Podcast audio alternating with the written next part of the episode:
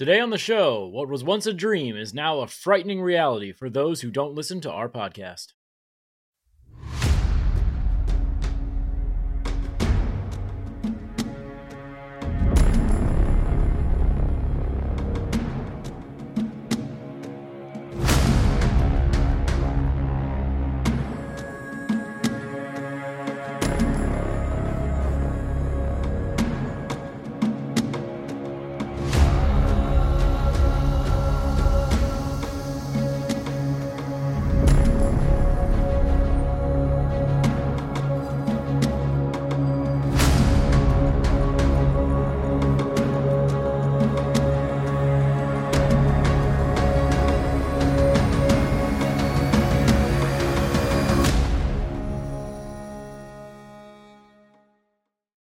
There, and welcome to The Lost Cantina, the podcast that explores the stories, characters, and themes behind some of our favorite people in the galaxy far, far away.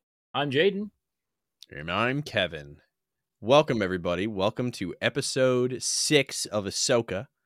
Uh, this one, this one is is I think has like we had one of the coolest entrances of like a pre character, um, you know that we've seen before, but now uh, that's all I'll say. That because the spoilers, you know, obviously heavy spoiler warning for this episode. Uh, basically, Legends fans are eating tonight. They Oh, are yes. dining Oh, on yeah. a feast, a veritable banquet of shit, if you will. And as per usual, you all know we're going to do a brief synopsis of the episode and talk a little bit about the quotes and stuff.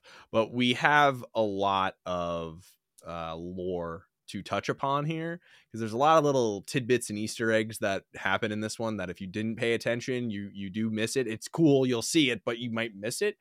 Um, the other thing too is the theme of this episode. Uh, we we've kind of talked it over a little bit, and I think we both agreed that this theme uh, for this episode it's it's almost touched upon in every scene Yeah. and the theme is that of decisions and making decisions and their outcome as well as kind of like a mix between the philosophical thought experiment of fate right? And if we truly have free will or if our decisions are really our own or if maybe what is presented in front of us is predetermined and influences us to go to a specific choice that really because it's predetermined and those things that are thrown into us are predetermined we might actually not you know have a real free will choice Yep. But before we get on to that, a little bit of housekeeping. Those of you who listen to us before, you know the deal. We love to hear from our listeners, so please feel free to email us at the Lost Cantina Pod at gmail.com with your thoughts and episode ideas. You might hear it in a future episode. And of course, you connect with us on Instagram and Twitter at the Lost Cantina. Now i know we're doing the ahsoka episodes and we want to get these finished before we start pumping out the other episodes Yes. uh, just be aware as soon as these this is finished we have stuff that is going to be a little bit different than just talking about a show Yes. So look forward to that. It'll be a lot more a lot more theory, a lot more explanations and explorations of themes and ideas in the Star Wars universe. But we want to get through this first because well, we love talking about it and the writer's strike is over, so we're just trying to trying to get this done so we can keep talking about Star Wars at the end of the day. Now, before we dive into this one, obviously, as per usual, if you haven't watched the episodes and you haven't watched this one, go do that. What are you doing? You're you're crazy. You're being Uh, silly. but watch them. And uh, yeah, this is this is gonna this is gonna be a really fun episode. Uh, we're gonna take a quick break though, and uh, we'll get into it. Survivor 46 is here, and so is On Fire, the only official Survivor podcast. And we have a twist this season. The winner of Survivor 45, Dee Valladares, will be joining us every week. We're going behind the scenes of the biggest moments, the how and the why things happen, and the strategy and analysis you can only get from someone like me, a Survivor winner. Listen to On Fire, the official Survivor podcast, wherever you get your podcast.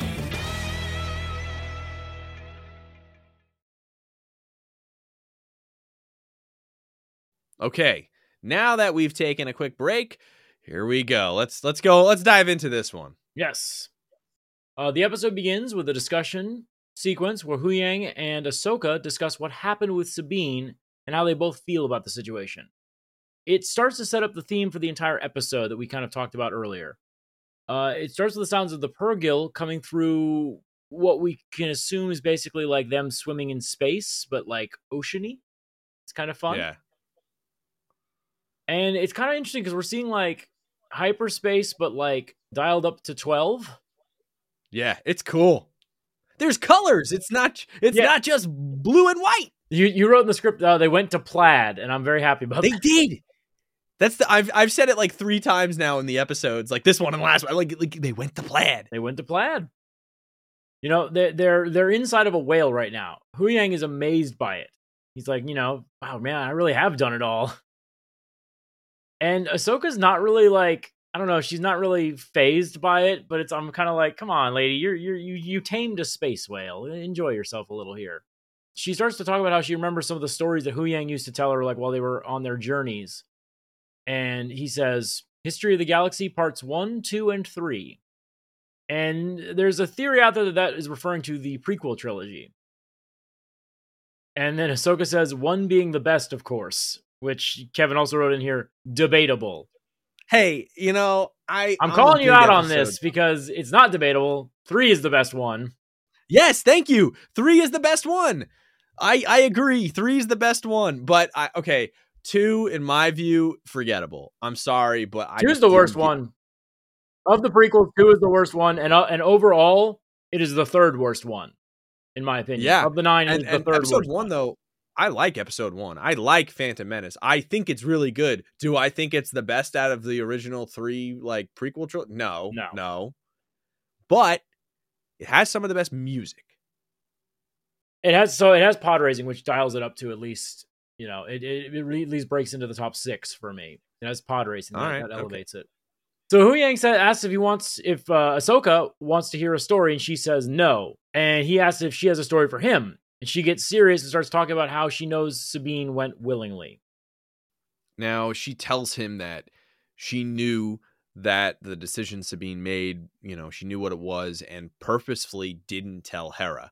Yeah, And I think the big thing with her not telling Hera, like that's just one of those things where she doesn't want to disappoint Hera, but also I think it might it might make Hera want to like go with her and all this other shit. Like it, it, I, I think Ahsoka knew she needed to do this alone and didn't also want to like muddy the water with Hera in any way. until Ahsoka has all the facts of the situation, I don't think she wanted to burden Hera with that knowledge. Yeah. And now Ahsoka is kind of mesmerized how one decision could Get make everyone or killed. break everything, right? Yeah, literally. So she even says she's like, you know, it, it, it would, there would be no war. There would be no, you know, Thrawn, none of this shit. And then Huyang just looks and says, and no Ezra. And Ahsoka gets it, right? Like she Yeah. understands it. She kind of like nods, but she's still like a little tiffed. And she says she was fated to make that choice. Yep. But Ahsoka clearly is kind of juggling here with the whole match between choice and fate and she's a little bit like having difficulty with that. She even says there wasn't enough time to prepare her to make the right choice which i find odd because if she was fated to make that choice right Yeah, how could we have prepared her to make the right choice? Because if it's fate what's the right choice? Is that really a thing? You know like already we're into the thesis you know what i mean? Yeah, and also the thing you remember too is uh Star Wars deals a lot with absolutes. mm-hmm And if she was absolute like like in her mind, the absolute right choice was to do whatever to save Ezra. Yeah, I mean, Huyang even says the Force provides you with insight, but it does not give one all the answers. Yes. And then he says, perhaps for Sabine, it was the only choice.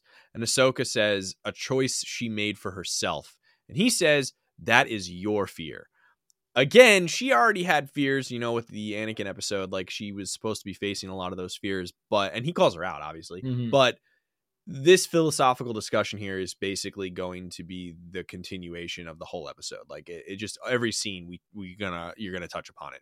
So now we've gone from fate to choices to her fear, right? So there are multiple philosophical thought processes that she's having with this droid, which I find really interesting because to have a droid be the one to have this kind of like discussion is really Is something not yeah well it's like it's not a living creature, if you will, in terms of like uh, biology and organics, but technically if you think about like what what they have as a consciousness like we are planning on by the way talking about this in a future episode talking about like what is the consciousness of a droid and are droids like alive and that kind of stuff but i just think it's interesting that she's having this discussion with a droid.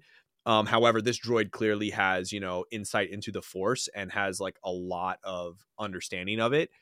So i found that to be really really interesting. We're gonna have a whole episode about this but just to preface what you're saying uh, for the audience um, there's a theory that droids need to go through routine mind wiping or memory wiping in order to maintain their base programming if they do not they end up developing a personality so then the, the debate is whether or not that Yeah. personality could be considered sentience. And we're going to get into that in a whole episode dedicated. And I can't wait to talk about that Yep. and how Yeah. our Yeah. favorite Star Wars characters might technically be slave owners.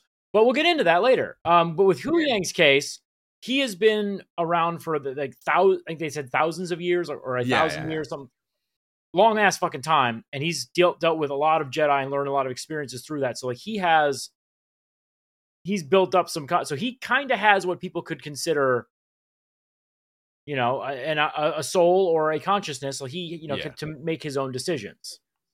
So after this question and and this kind of discussion, Ahsoka's like clearly like, okay, I'm done. So she says uh, she does want to talk uh, about one of his stories, and he ends the scene by saying, "A long time ago in a galaxy far, far away." We all did the Peter Griffin point at the camera. Uh, he said, I. I, I was more like the uh, Leonardo, like, oh, oh, oh, oh. So after this, it switches to follow Sabine on her journey.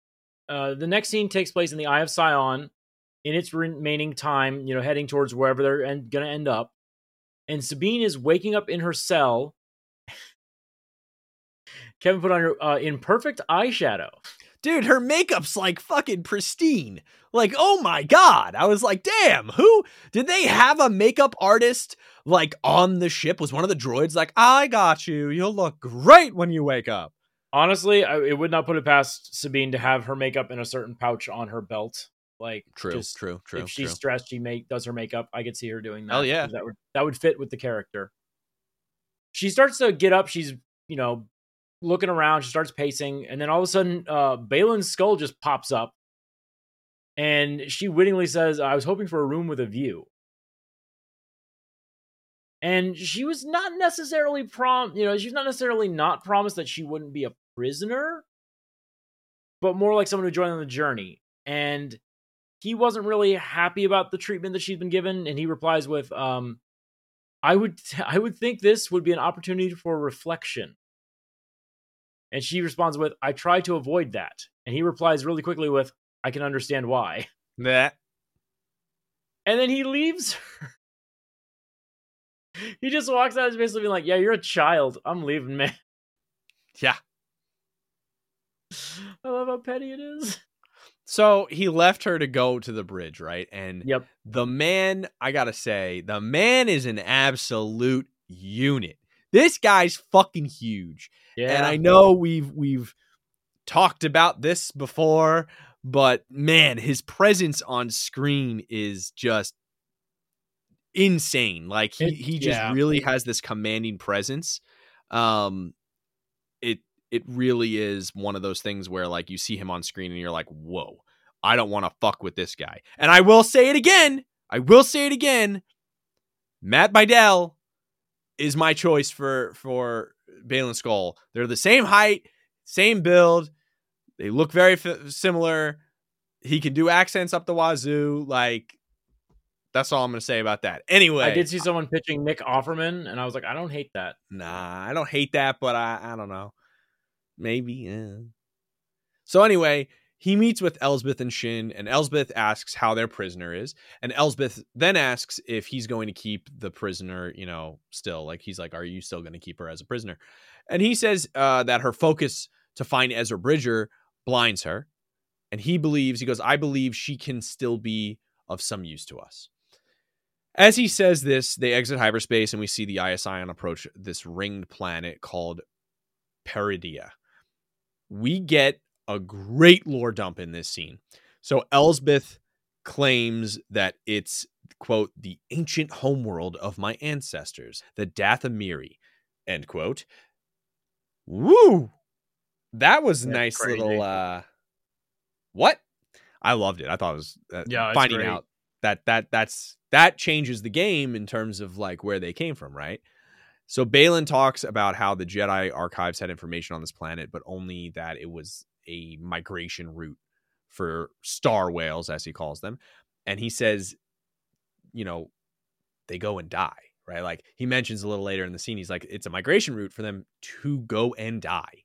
So Elsbeth claims that her ancestors were the first to harness and ride the Purrgil, which is fucking cool Yeah. because that means that they had th- that means that they had this ability to do this for like a long time but it's one of those things where she did not think that Ahsoka would be able to do that which I think is a miscalculation on her part I don't see why she wouldn't be able to. Like that. That yeah, that doesn't make sense. to Right? me.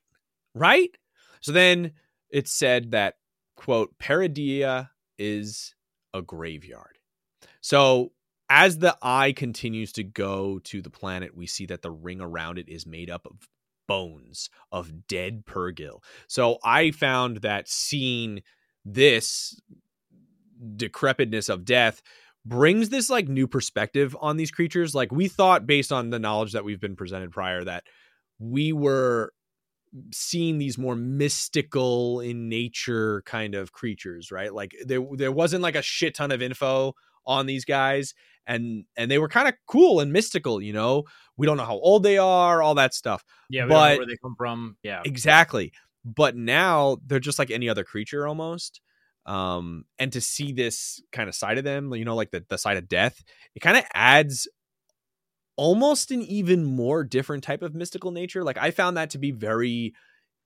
at first i was like oh now they're just like any creature but now i'm uh, as i thought about it they're kind of like even more mystical like they go to this one planet to die this one planet and their bones become the ring and it's like wait a minute what what's why are they so special if they're also all over the place? Like what i don't know i find these creatures to be fascinating and i want more lore. I I think immediately the setup for this planet is fantastic, and oh brilliant. I think I think uh, it's you know it's slight slight slight spoilers. We're probably going to be seeing more of it, mm-hmm even going beyond the next couple episodes. Um, but I th- I just think like the idea of like there's just so much lore, there's so much new stuff that can be found on this Yeah. planet is just so cool to me, and I'm like I'm they they know how to set it up, and I'm very excited, especially with just that little detail. I love that. The the bones, like the, the, the planet itself, surrounded by bones of dead ancient creatures that can traverse the galaxy. it's sick It is very cool. All right, so back in her cell, Sabine is met by guards and Shin. They take a small ship to the surface. Everyone, everyone on the ship piles in this little little RV camper and they fly down. The weather is not great. There are giant storm clouds all over the planet. And as they get through the storm, they see giant monoliths of what we can assume are the Night Sisters. It's so cool It's so cool. And the planet is a complete wasteland. Yeah. There's like water and stuff it's like a weird swampish I got Mandalore vibes a little bit. Yeah, yeah, I got Mandalore vibes, but I also got like this is going to sound really weird, but like when you look at like um like Greenland and like Oh, the, yeah, like yeah. they're they're like when the the sections where they have like, you know, like um or even like Scotland, like really North Scotland, right? Like where it's just like grass and like lots of rock and like streams and shit. Like that's what it looks like. so Baylan looks at Elsbeth, uh, but she doesn't break her view on the structure head. She's just going looking straight ahead. A giant building on the side of a mountain ridge. They land on what appears to be like a launch pad. Mm-hmm. And as they exit the ship, they're greeted by three women dressed in red. It's so cool. It's like, oh, right away, I'm like, oh, fuck, these are Night Sisters. Yeah. I'm so excited. On top of this structure is an almost identical temple to the one on Seatos. But this one looks different. This one looks like it's been maintained. Yeah, it's like brand new. Yeah. The sisters they meet are are are they start to communicate and they turn to Elsbeth and Elsbeth bows her head as they call her a child of Dathomir. It's so cool. It's so Wait- sick, dude. which which I was I'm I'm curious with that because they they said this the planet is the ancient home of the Night Sisters, right? Mm-hmm. And they're calling her a child of Dathomir, but she they consider themselves. So I'm like I'm like, is Dathomir just the name that they adopted for the planet that is in the Star Wars universe? They just like kind of take Okay. it and take it and plant it because like wouldn't this planet that they're on now, if this is their ancient home, should shouldn't that be Dathomir? Okay, okay, makes sense. By the way, fun fact: the main Night Sister, or also we'll we'll get her new name, is played by Claudia Black from like Stargate and stuff like that. Oh, really? A badass, dude. Yeah. I didn't realize it at first, and then I saw it in the credits, and I was like, "Wait a second. and I had to rewind, and I was like, "Holy shit!"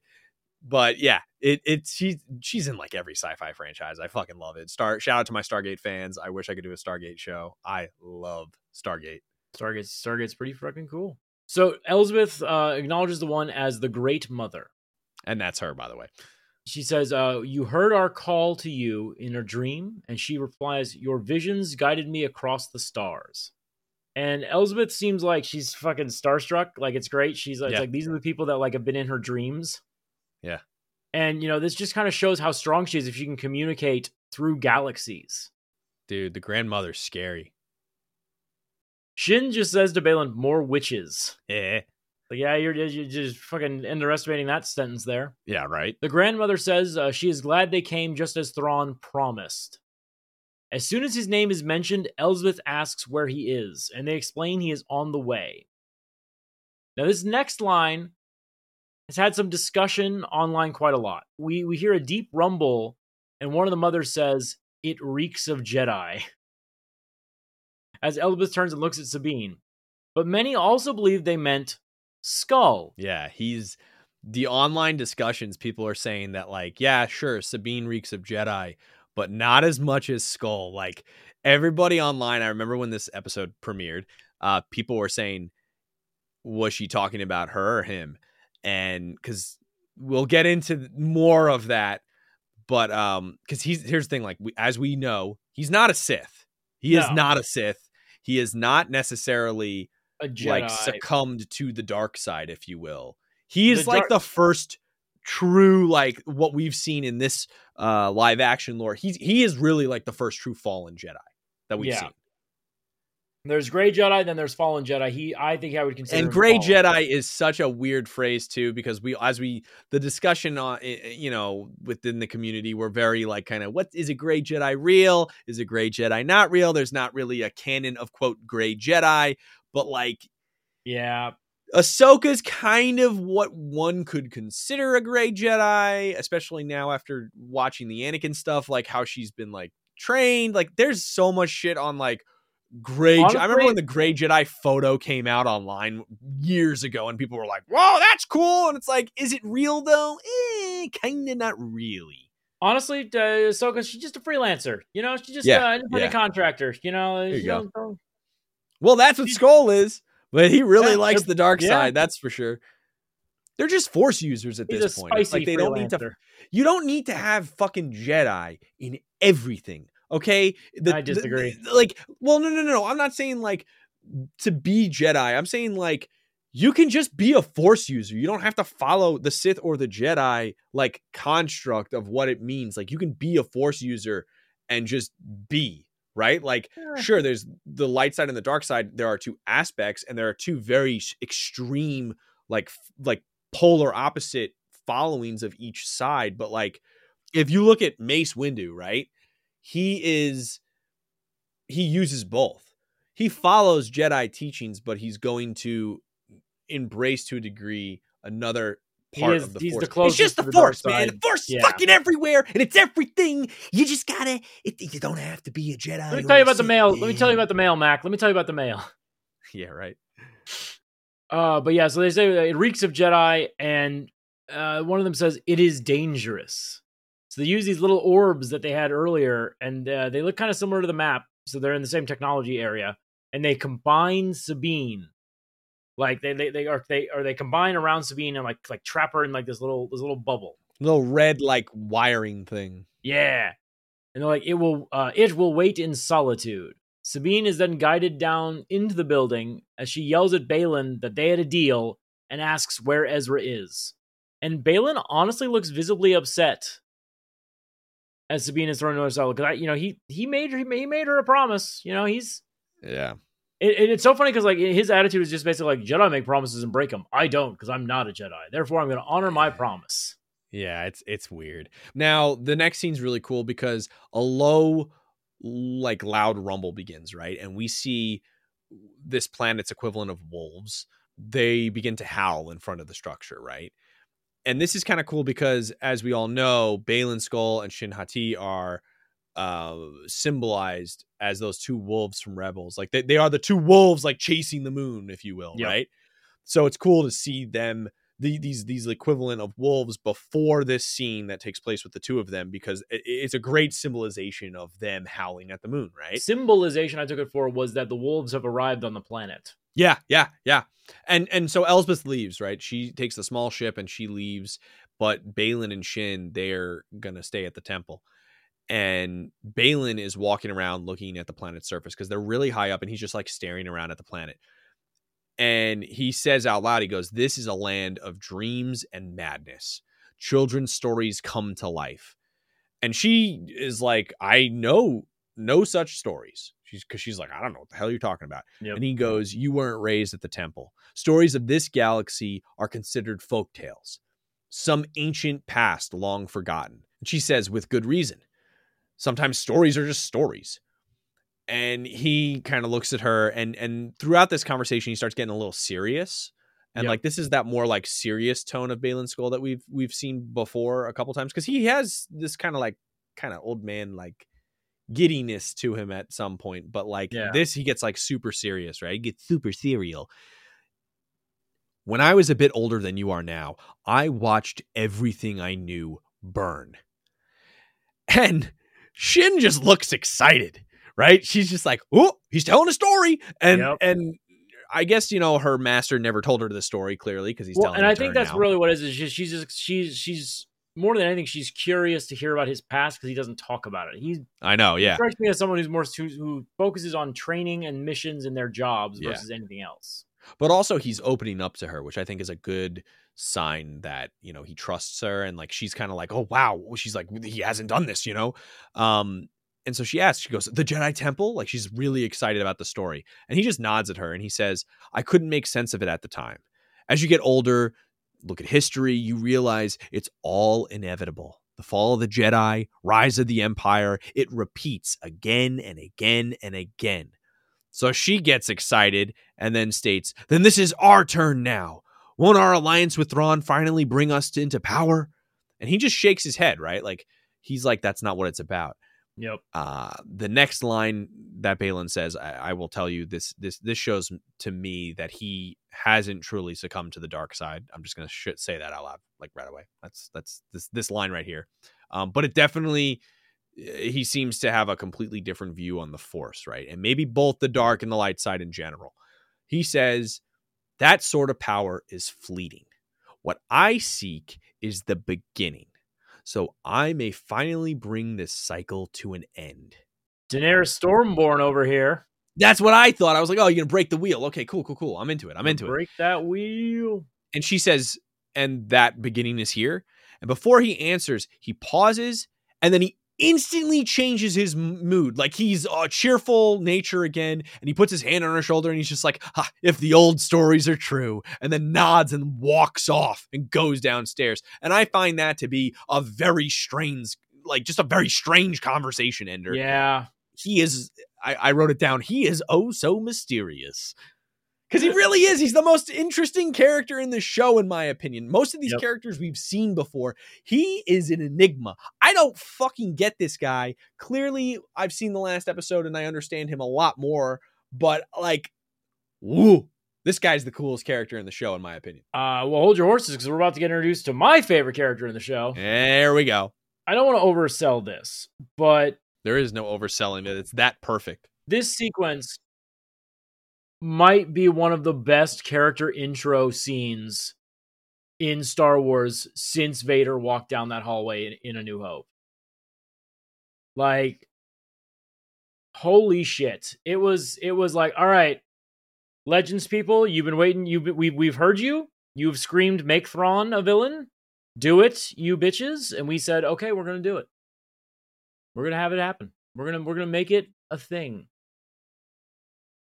Uh, but before that, Sabine is in her cell, pacing around, wishing for guidance from Ahsoka. She even tries to use the Force on the door. the The door actually starts to shake, but it's not her. Every character that we've seen so far uh, starts staring past the cameras. All of a sudden, a giant ship appears in the sky. It is a star destroyer, but this star destroyer is different. It has a little bit of gold mixed into it. But on the bottom, we can see the unmistakable markings of the Chimera. It flies over the top of the structure and it opens its lower hangar, and shields activate. We hear uh, motion and movement, and we see stormtroopers. But these stormtroopers are not the clean, white, polished troopers that we are known eh, that we know of and love in the Star Wars universe. These are dirty. They are damaged. Their armor is cracked and peeling. It's being held together by red ribbons and gold that has been uh, poured into the cracks. Have you have you ever seen a, a vase that's been broken? You'll notice sometimes they put gold dust in it to try to refuse it. That's what the armor looks like, and that's what the ship looks like. It's called it by the way, that is the Japanese art of kintsugi. Kintsugi, thank you. It's where you uh take something like broken pottery for instance and repair it by mending the Wikipedia thing has a great one mending the areas of breakage uh dusted or mixed with powdered gold, silver or platinum. And it's it's one of those things where it's to show the beauty in the chaos right? Which that Like- speaks so well to what Yeah. we're seeing on screen. Oh my gosh. I, this has not been confirmed whether or not um, it's the troops doing this or this is just the music. But all of the troopers standing there in their damaged gold, gold armor, gold and red armor, we just hear Thrawn, Thrawn, Thrawn, Thrawn. So fucking sick, dude. and it's like i'm like i fucking hope that that is in in the shot like i'm i'm i i'm fairly certain it is but like the idea that these are his most composed and loyal warriors but even now they cannot help chanting his name as they know that after 10 years in hell they're going home So fucking awesome. it's so fucking cool dude and then all of a sudden we see one one trooper he just turns and instead of the normal shore trooper helmet he has a gold death mask on his fucking it's face It's like a gladiator fucking mask. Yes. And we hear Oh, like we hear a guitar come in and like this Roman style drum. Uh, It's just whoa. this is the Empire. This is the real empire. This is the Yes. empire we've always heard about. yes. Oh my gosh. And that golden faced warrior, he just simply says, March. And they all start to follow Thrawn down the gangway. And as he approaches, you know, the the the, the party that is that has brought him his salvation, he just says, What was first just a dream has become a frightening reality for those who may oppose us. God fucking damn, dude. Oh my so god. sick. It's so cool. It is fucking sick. Like he, so his cool. entrance is the empire of what we really like. When when when I hear Obi Wan Kenobi talking about the empire, this is what I would think. Like This as a kid, this is the empire, right? This is not the rebels empire we kept seeing. You know that were just goofy and shit, right? Like this is like the real deal. And he, oh my god, he just walks up and is just like you, just everything. The intro is like, this is the guy that is going to be fighting Star Wars characters for the next, I don't know, what do you think, like four or five years? Something like that. Yeah, it's gonna be Yeah, whatever. Whatever they have planned, because I know they announced uh like a new star, a new uh like Grogu movie and a Mandalorian movie. It's like there's they got they got plans for this fucker. He's gonna Yeah. be great. So he acknowledges the mothers in Elsbeth, and we believe I think Elsbeth did come back, or I don't know if she really went to back to the Eye of Sion. I'm not sure, but Elsbeth is there, and she says it will probably take about three rotations to get ready to leave because they have Yep. cargo that they got to put on the ship. So she's like, okay, we're, we're gonna we're gonna like take a little bit of time. We're gonna get ready. It should be pretty quick. And he's like, that's you know, Thrawn is fine with that. He's like, okay, that that's acceptable. And then Yep. he finds out that they brought Sabine, and his reaction is kind of like, wait, what? There's some like it throws a wrench in the plan, but like you know, this is like the best tactician ever. So he's Yep. just kind of like, all right, and he just looks. And the mother said that they did not see it in their prediction, and that to me, again, you know, we're back in there. So here's here's another another example of maybe fate exists, but there are ways to alter it. Maybe it's more fluid, right? Like yeah, like how how the uh, pathways in you know the world between worlds maybe it, it's like a fluid right like it, it, it's it's a river kind of like how Ahsoka got there um Yep. and those pathways they go all over the place maybe maybe there's there are options um but yeah like they see the future but also there's parts that maybe they don't see that can get affected right yeah. so Skoll says that it's his doing, and Elsbeth introduces him as a mercenary. However, Thrawn dismisses this because when he's introduced, Thrawn knows who he is and says, Then you must be General Baylan Skoll of the Jedi Order. And all of them just turn and stare at him, all the mothers and stuff. And Yep. he's just like, "Ugh." and and here's the thing though, Thrawn respects these kinds of past achievements, right? Doesn't matter what side it is, he respects them. He's always respected his enemy. The first episode we see in Rebels, he respects the enemy, right? Yeah. The the other thing too you got to remember is uh, Thrawn does not have a problem with Jedi. No, he doesn't. Thrawn is not the Emperor. The Jedi, if he could have an army of Jedi leading his battalions of troopers that were loyal to him, he would do it. Yeah. Oh yeah. If he had, if he had to wipe out a planet made up entirely of Jedi, he would do it. Yep. It's just what the objective is. The objective right now for him is to restore the Empire and destroy the New Republic. So if this Jedi is willing to help him, I don't care what his reasons are. Yeah. And here's the thing: like when the when when he he has his first introduction in Rebels, he respects the enemy. He understands their history, their culture, all those things.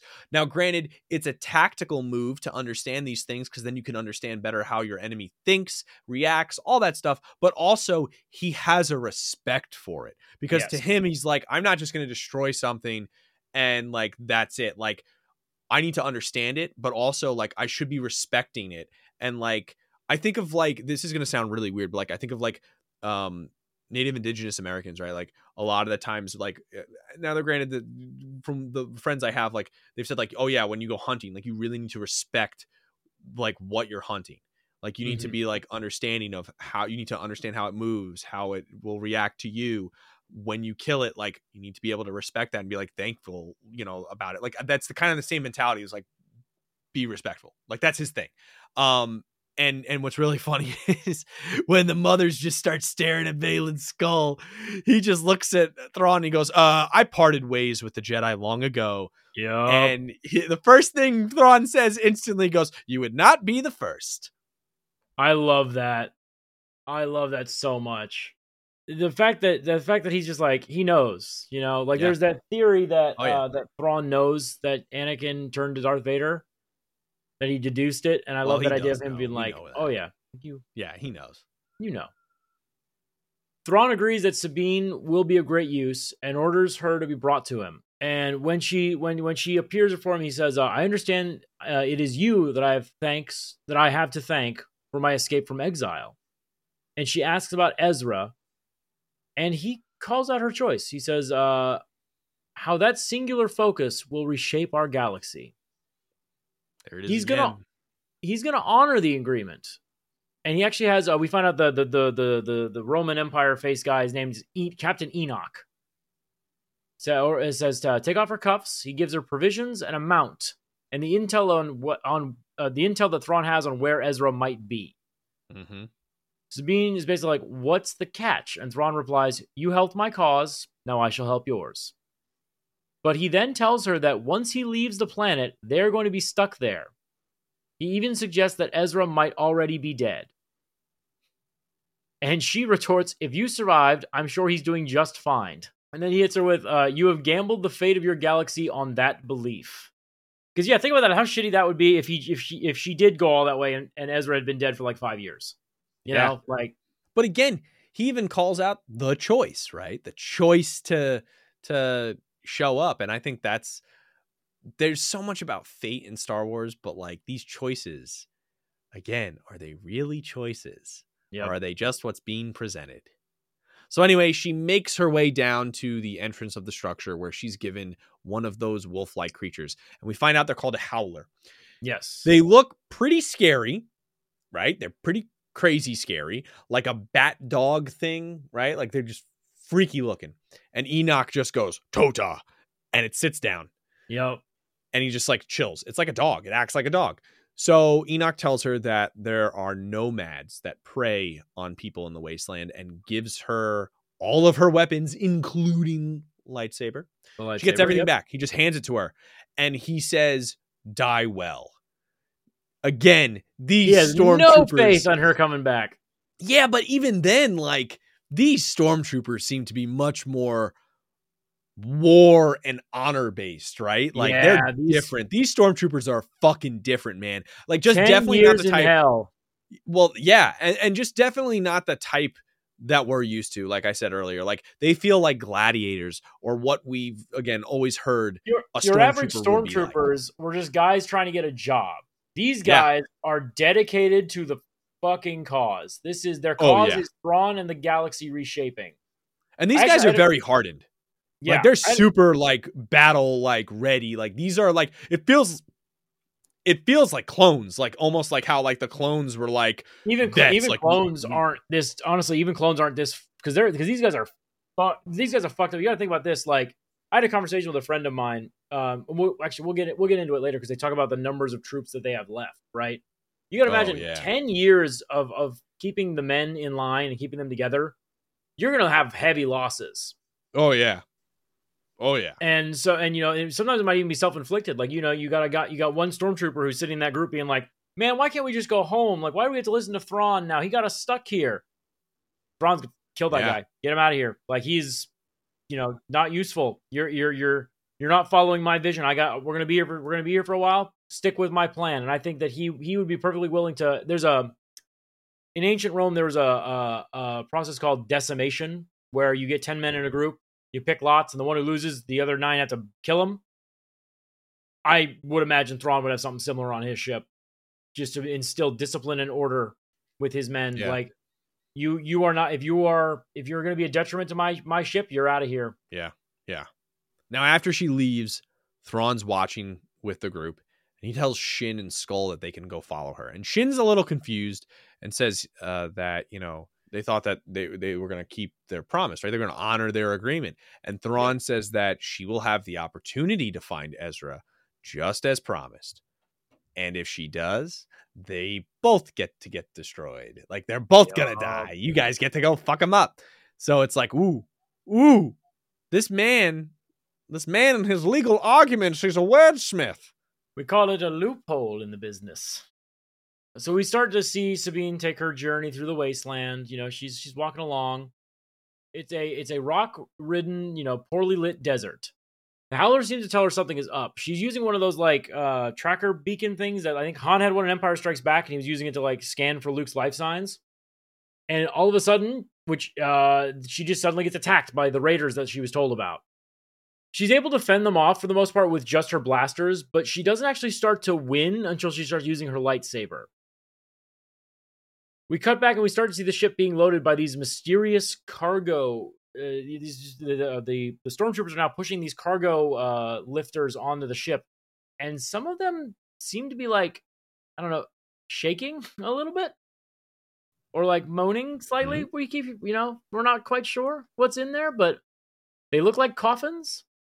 Uh, Enoch informs Thrawn and Elsbeth uh, they're looking at a star map that Shin and Baylan have left to track Sabine. And Elsbeth asks, you know, should we send some troops to support them? And Thrawn Mhm. stares at her like, I am the best tactician ever, idiot. What are you doing? Like, don't Mhm. don't tell me what to do. She's well, also she's just not used to being like second fiddle. She's been in charge this whole time, and now she's Yeah. now she's here, and she's like, oh shit, this guy's actually in charge. Uh, but Thrawn actually, he it's so funny because like he gives her this look of like, you know, like what are you doing? Telling me what to do. But then she, but then he realizes like, all right, I'm gonna I'm gonna be honest here. We do not have the troops to spare besides the amount that I'm the, the small amount that I want to send.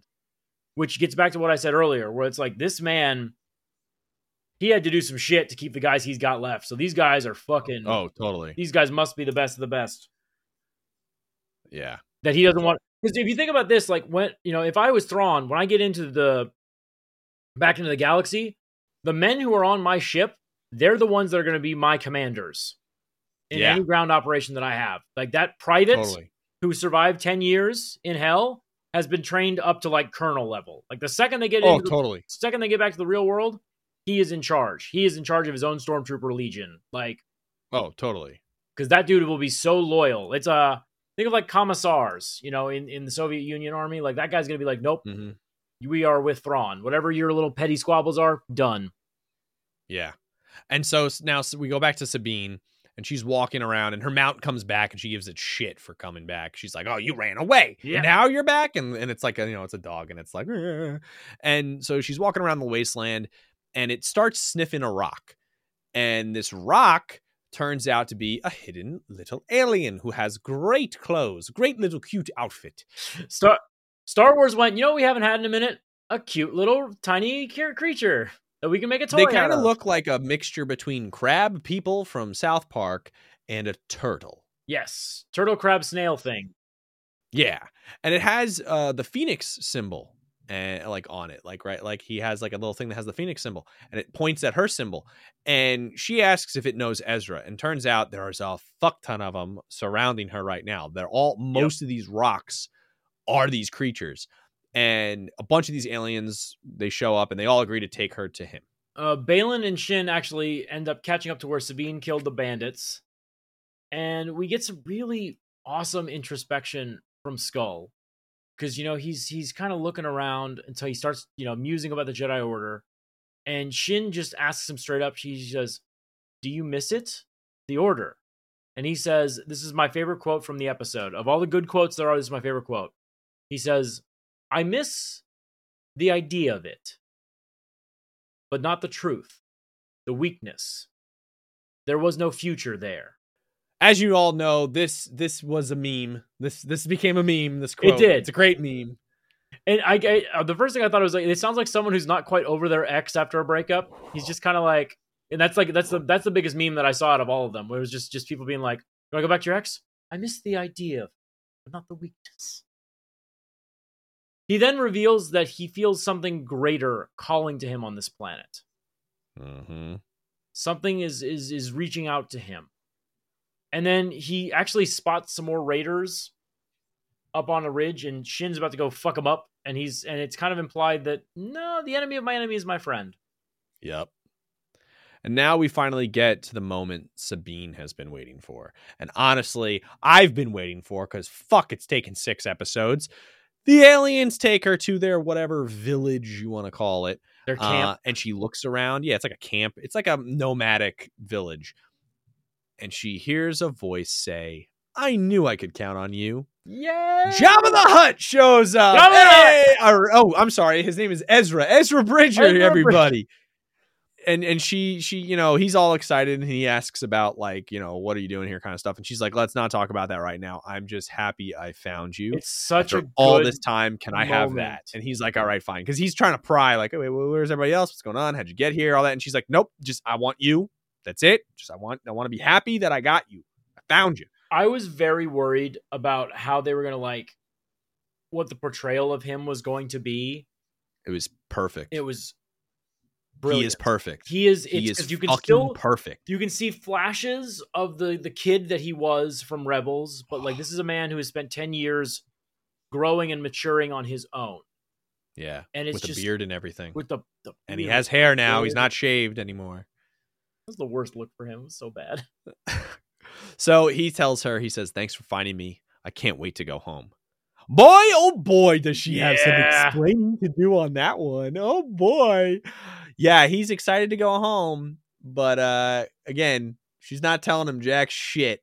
So uh which i remember when that episode came out you texted me and you're like like that's such a fucking cop out and i'm like i mean i get it because Oh, like she's got a lot to she's got a lot to explain but also like it- well and honestly for me it just it just shows how selfish sabine is even now that Yeah. she's not revealing what Yup. she has done because i'll tell you right now Ezra would not like if Ezra was told this what was going to happen to bring him home, he would have said no. He would have said, "Don't bring me home."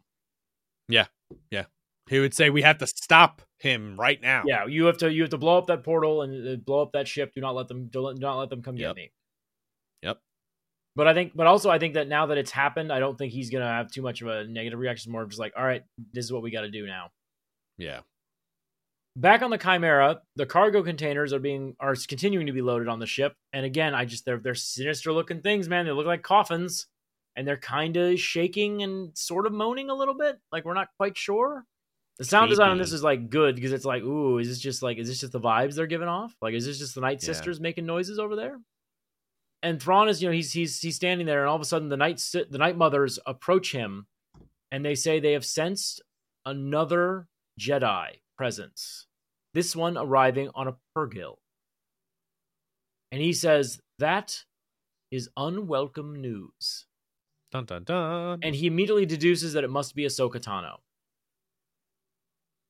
And uh, she, uh, El- Morgan Elsbeth fires back. Well, uh, Baylan Skoll said that he was, or that she was dead. And he fires back, but he was a Jedi. Like he's already like, yeah, but he could be lying. You know, we don't know what his motives are. Yeah, he's, he's not yeah, fully yeah. with us. He's a mercenary. Like I, we don't know what's going on here. So he then now he then just says, you know what? I want to know everything. I want to know her background. I want to know her master. Everything. And it was like, oh shit. Which we're gonna talk about that in the next episode because that's probably my, my favorite shot from that episode. Yeah. When because boy oh boy is he not gonna like when he finds out who she is. Oh yeah.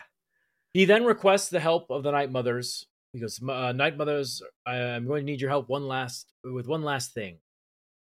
So here we go. The battle is about to begin. Hell yeah. And that's it. That's the end of the episode. So, real quick, we're going to take a quick break. Yep. And we will be right back. You know you need protein to fuel results, but it's not easy when you're drinking the same bland, chalky shake every day. Stop punishing yourself and get to GNC for the best protein in the game, including all the hottest brands and crave-worthy flavors that'll keep you coming back for more. We're talking protein that legit tastes like cookies, your favorite cereals, indulgent desserts, and more. So bust out of your protein rut and actually look forward to those shakes with unbeatable protein at unbeatable prices. Fuel your fitness with protein at GNC. This episode is brought to you by Paramount Plus. Get in, loser! Mean Girls is now streaming on Paramount Plus. Join Cady Heron as she meets the plastics in Tina Fey's new twist on the modern classic. Get ready for more of the rumors, backstabbing, and jokes you loved from the original movie with some fetch surprises. Rated PG 13. Wear pink and head to ParamountPlus.com to try it free. Okay, so now we're back. Overall thoughts. Um, I again, I'm gonna say that to me, it emphasizes the concept of fate, free will, how the force influences things. But not Like there's so it. many Yeah. yeah like there's so many this the, the questions i have here is like is fate predetermined or are there predetermined like outcomes that can happen and then based on all those choices like because time obviously time's now a thing in star wars you know time travel Time travel. so. How how is fate influenced does the force push decisions in front of you more or push you in the direction of that so you make that decision prophecies all that shit this this whole episode touches upon that I think it's fantastic. I think the just the the when you when you're making a character like this who you are adapting to live action who's been Mhm. in the Star Wars realm for what like 30 years at this point. I think the book I think he Oh, was yeah. first introduced in 86, I want to say. I could be wrong about that. Um but the fact that like he's a character that's like malevolently hung in the background of Star Wars for so long, not being officially official, mm-hmm. you needed but like being a beloved character by you know anyone who knew of him Yeah. i think it's so perfect how they introduced him i think just his appearance him just casually strolling down that gangway. Ah everything about it was perfect now i do have questions obviously we've seen the end of the show yeah but my questions we don't know what's in those boxes we don't I want to know what the fuck's in those boxes because that, that's a creepy thing. The other thing is There's a lot of theories. I will not talk about this theory right now. I will mention it, but we will not go dive into it until yeah. probably the end of the show. But it's like who's calling out to Baylan Skoll? yeah. That's a great. That's going to be great. Who um, or what overall? Yeah, and I want to know more about these stormtroopers because we find out a little bit about some of them, but there's so many questions about them, and there's just a fun theory that I saw, uh, which we'll get the answer to later on in the show, is uh, are these stormtroopers alive or not? Yes.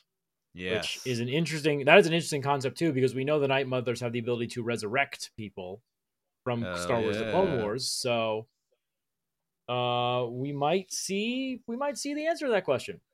But I will say this: I like the idea of them being just loyal, fucking soldiers yeah. of the Empire. Of, sorry, not of the Empire. Soldiers of Thrawn. They are so they are followers, worshippers. He is their Kaiser. He is their Napoleon Bonaparte. Yeah.